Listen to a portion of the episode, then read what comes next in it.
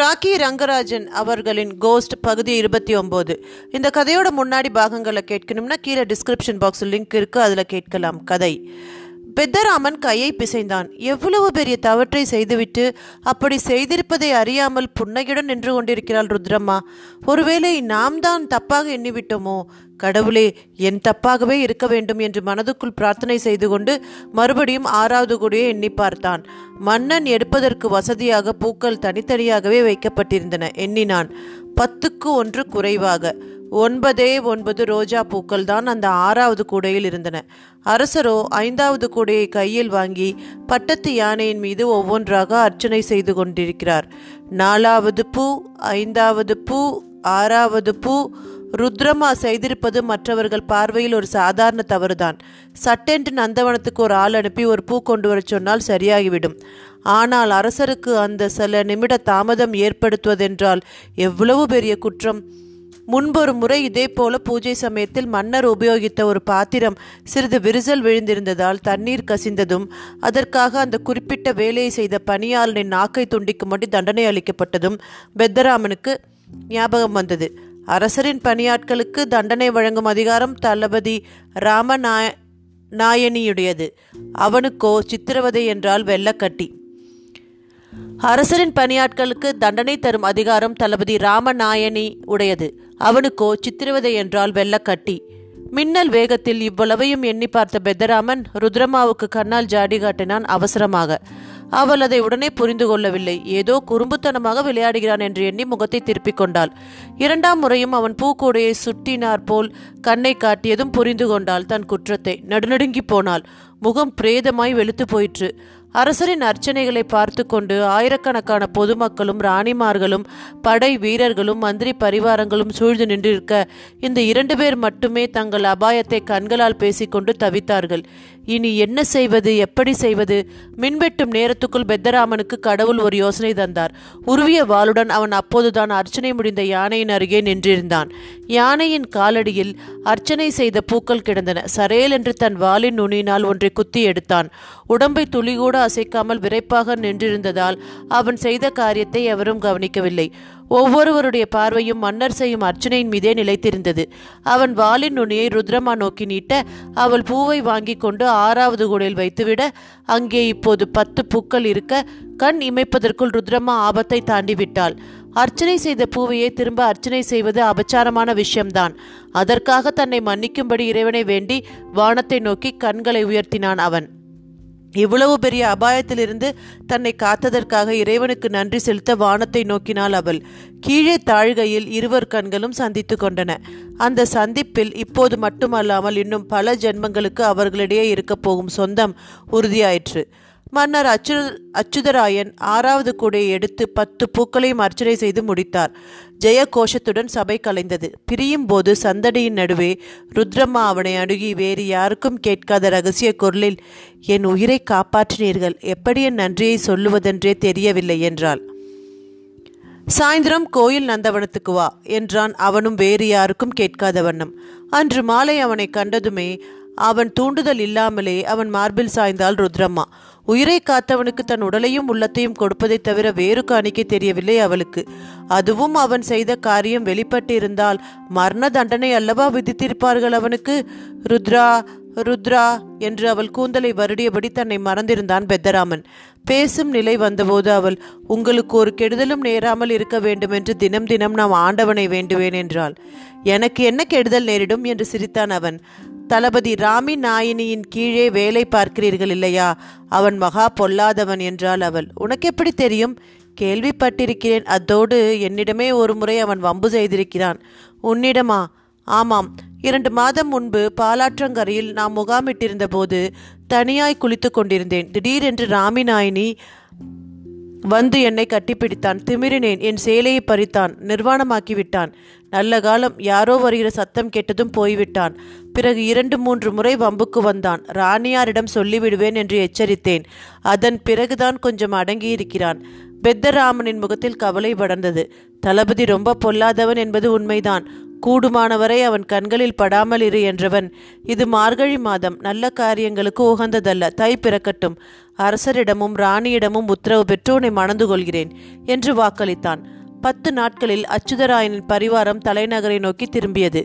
காஞ்சிபுரத்துக்கு பத்துக்கள் தொலைவில் ஒரு சிற்றூரில் அவர்கள் தங்கியிருந்தபோது அந்த ஊர் ஜனங்கள் ஒரு விண்ணப்பம் செய்து கொண்டார்கள். இங்கெல்லாம் நல்ல விளைச்சல் காணக்கூடிய பூமியாக இருந்தும் போதுமான தண்ணீர் இல்லாததால் கஷ்டப்படுகிறோம். அரசரின் விஜயத்துக்கு ஞாபகார்த்தமாக ஒரு குளம் வெட்டி கொடுத்தால் உபயோகமாகவும் உபகாரமாகவும் இருக்கும் என்பதே அவர்கள் கோரிக்கை. அச்சுதராயனும் அவ்வண்ணமே செய்யுமாறு தளபதிக்கு ஆணையிட்டார். ராமி நாயனியின் தலைமையில் படை வீரர்கள் குளம் வெட்டத் தொடங்கினார்கள். அது வெட்டி முடிக்கப்படும் வரை அரசரும் அங்கே தங்கியிருக்க சம்மதித்தார். நூற்றுக்கணக்கான பேர் வேலை செய்ததால் சாதாரணமாக பதினைந்து நாளில் குளம் வெட்டி முடிக்கப்பட்டுவிடும். ஆனால் இந்த முறை அப்படி நேரவில்லை. காரணம் கிழக்கு புறம் கட்டிய கரை நிற்காமல் சரிந்து சரிந்து விழுந்து கொண்டிருந்ததுதான். எவ்வளவு மண் அடைத்தும் எத்தனை முட்டு கொடுத்தும் அந்த கரை நிற்கவில்லை. அரசருக்கு தகவல் சென்றது. மந்திரிகளுடன் ஆலோசனை செய்தார் அவர். பூசாரிகளை வரவழைத்து வேள்வி நடத்தி அவர்கள் சொல்கிறபடி செய்வதென்று முடிவாயிற்று.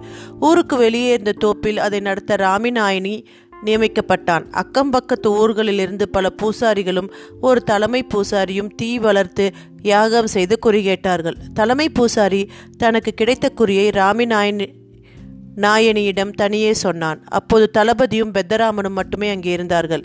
கரை சரிந்து விழாதிருக்க என்னென்ன பலி கொடுக்க வேண்டும் என்பதை தலைமை பூசாரி தெரிவித்ததும் எல்லோருக்கும் உரிய வெகுமதிகளை கொடுத்து அனுப்பிவிட்டான் தளபதி. பின்னர் அரசரிடம் சென்று தகவலை தெரிவித்தபோது என்னென்ன பலி கொடுக்க வேண்டும் என்று சொன்னார்களோ அதன்படியே செய் என்று அச்சுதராயன் அது அனுமதி தந்தார். இருபது ஆடுகள் முப்பத்தெட்டு கோழிகள் மூன்று குதிரை ஐந்து எருது பலிதரப்பட வேண்டும் என்றான் தளபதி. செய்யுங்கள் என்றேனே. இன்னொன்றும் முக்கியம் சமூகத்தில் சொல்ல தயக்கமாக இருக்கிறது. எதுவானாலும் சொல்லுங்கள் நரபலியும் கொடுக்க வேண்டுமாம். அப்படியா? அச்சுதராயன் மோய மோவாயை தடவிக்கொண்டார் சரி அதுவும் நடக்கட்டும். பதினேழு வயதில் ஒரு கன்னிப்பெண் ராஜாங்க பரிவாரத்தில் இருப்பவளாக இருக்க வேண்டும். முதுகில் கருப்பு மச்சம் உள்ளவளை தேடி கண்டுபிடித்து பலி கொடுக்கும்படி பூசாரி சொன்னார். நல்லது. ராணியாரின் பரிவாரத்தில் அந்த மாதிரி பெண் இருக்கிறாரா என்று பார்க்கச் சொல்கிறேன் என்றார் மன்னர். அருகில் கேட்டுக்கொண்டிருந்த பெத்தராமனுக்கு அதிர்ச்சியான அதிர்ச்சி. தலைமை பூசாரி ஆடுகளையும் எருதுகளையும் குதிரைகளையும் கோழிகளையும் தான் பலி கொடுக்க வேண்டும் என்று சொன்னார். நரபலி வேண்டும் என்று சொல்லவே இல்லை. பின்னே ஏன் இவன் அதை சேர்த்து சொல்லுகிறான்? அதுவும் பதினேழு வயதில் கன்னிப்பெண் முதுகில் கருப்பு மச்சத்துடன் அவன் நரம்புகள் செல்லிட்டன. தன் விருப்பத்துக்கு இணங்காத ருத்ரமாவை தீர்த்து கட்டத்தான் இப்படி திட்டமிட்டிருக்கிறான் தளபதி. அவன் சொன்னால் சொன்னதுதான். மறுத்து பேச எவருக்கும் தைரியம் கிடையாது. தலைமை பூசாரி அப்படி சொல்லவில்லை என்று எப்படி நிரூபிப்பது? எல்லோரும் திசைக்கொருவராக பிரிந்து நெடுந்தூரம் சென்று விட்டார்களே. அரசரிடம் தளபதியின் வார்த்தைக்கு எதிராக தன் வார்த்தை ஒரு நாளும் எடுபடாதே. அவசர அவசரமாக ருத்ரமாவை தனியே வரவழைத்து அவளுக்கு நேரிட்டுள்ள ஆபத்தை சொன்னான். அவளுக்கு பயம் நடுங்கியதே தவிர வழி எதுவும் தோன்றவில்லை. ஒரே ஒரு சந்தேகம் இருந்தது அவனுக்கு. அதை நீக்கிக்கொள்ள அவளுடைய ரவிக்கையை அகற்றச் சொல்லி பார்த்தான். முதுகில் அழகாக துவரம் பருப்பு அளவுக்கு ஒரு கருப்பு மச்சம் இருந்தது. அன்று அவள் குளிக்கும்போது பலாத்காரம் செய்கையில் இந்த மச்சத்தை பார்த்து வைத்திருக்கிறார் தளபதி. ருத்ரம்மாவை குறிப்பாக பழிவாங்க அந்த அடையாளம் உதவுகிறது. இரண்டு பேரும் இன்று ராத்திரியே ஓடிவிடுவோம். அது ஒன்றுதான் நமக்கு வழி என்றான் பெத்தராமன். அரசரின் படைபலத்துக்கும் ஆள்கட்டுக்கும் முன்னே நாம் எங்கே ஒளிய முடியும்? என்று தேம்பினாள் அவள். ஆனால் அவளுக்கும் வேறு வழி தெரியவில்லை. அரசி ஒவ்வொரு பணிப்பெண்ணாக வரவழைத்து அங்க அடையாளங்களை பார்த்து கொண்டிருந்தாள். கூடுமானவரை அவள் கண்ணிலேயே படாமல் நாள் முழுவதும் ஒட்டிவிட்டு இருட்டியதும் நழுவினாள் ருத்ரம்மா. சிவன் கோவிலின் பின்னே குதிரையுடன் காத்திருந்தான் பெத்தராமன். உடனே அவளை ஏற்றிக்கொண்டு பறந்தான். ஆனால் ஊர் எல்லையை கூட தாண்டவில்லை. பதினைந்து இருபது குதிரை வீரர்கள் அவனை வழிமடித்தார்கள். இப்படி ருத்ரம்மா செய்யக்கூடும் என்று எதிர்பார்த்து தளபதி ராமி நாயனி முன்னெச்சரிக்கையுடன் கண்காணித்திருந்தான். பெத்தராமன் ஒரு இடத்திலும் ருத்ரம்மா வேறொரு இடத்திலும் அடைக்கப்பட்டார்கள். பெத்தராமனின் நகங்கள் பீக்கப்பட்டன. ஈயத்தை காய்ச்சி காதில் ஊற்றினார்கள். அவன் கையையும் காலையும் கட்டி போட்டு ஈ எறும்பு கடிக்கும்படி செய்தார்கள். பச்சை தோலினால் அவன் உடம்பு முழுவதும் தைத்து தோல் உலர உலர அவன் உடம்பு பீத்து கொள்ளுமாறு செய்தார்கள். ஐந்து நாள் இவ்வளவையும் பொறுத்து கொண்டவன் ஆறாம் நாள் எப்படியோ அந்த கடும் காவலிலிருந்து தப்பினான். ருத்ரமா இருக்கும் இடத்தை தேடி ஓடினான்.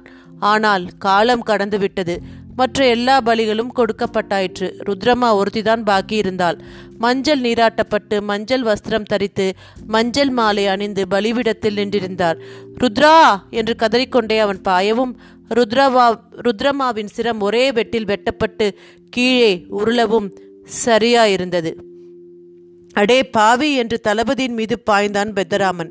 அவனுடைய உடைவாலையை எடுத்து அவனை குத்தினான். ராமி நாயனி உயிரற்று கீழே சாய்ந்த மறு வினாடி மற்ற வீரர்கள் பெத்தராமனை சூழ்ந்து கொண்டு அவனை கண்டந்துண்டமாக வெற்றி போட்டார்கள். தலைமை பூசாரி ஒரு நரபலி கூட கேட்கவில்லை. ஆனால் மூன்று பலிகள் கிடைத்துவிட்டன. அதன் விளைவுதானோ என்னவோ குலத்தின் கரை பிறகு சரியவில்லை. அரசர்களுடைய வாழ்வில் இதெல்லாம் சர்வசாதாரணமான சம்பவங்கள். ஒரு நல்ல தளபதியை இழந்துவிட்டோமே என்று சிறிது வருத்தப்பட்டதை தவிர வேறெதுவும் அச்சுதராயன் நினைக்கவில்லை. திக் விஜயம் தொடர்ந்தது. மழையும் மின்னலும் வெளியே தாண்டவமாட நவநீதன் தன் கட்டிலில் ஆடாமல் அசையாமல் உட்கார்ந்திருந்த வண்ணம் இவ்வளவையும் கேட்டுக்கொண்டிருந்தான். அந்த உருவம் தொடர்ந்தது. பல நூறு ஆண்டுகள் ஓண்டிவிட்டன. பற்பல ஜென்மங்கள் கடந்துவிட்டன. ஆனால் இந்த பகைமை மட்டும் தொடர்ந்து கொண்டே வருகிறது. நவநீதன் திக்கி திணறி நான் நான் அப்படியானால் என்றான். அவன் எதிரே அமர்ந்து கதை சொல்லிக் கொண்டிருந்த உருவம் மெல்ல நகைத்தது. இன்னும் கூட புரியவில்லையா? நீதான் அந்த பெத்தராமன். நான் தான் உன் காதலி ருத்ரம்மா. அவனுக்கு மூச்சு அடைத்தது. அது சிரித்தபடியே சொல்லியது. தளபதி ராமி நாயனி தான் உன் மேனேஜர் தியாகராஜ்.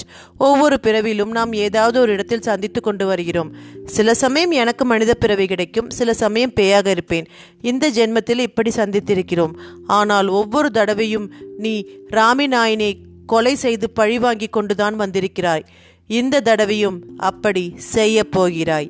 இத்துடன் இந்த பதிவு நிறைவு பெறுகிறது. இந்த சுவாரஸ்யமான கதையின் அடுத்த பதிவோடு விரைவில் உங்களை சந்திக்கிறேன். நன்றி. வணக்கம்.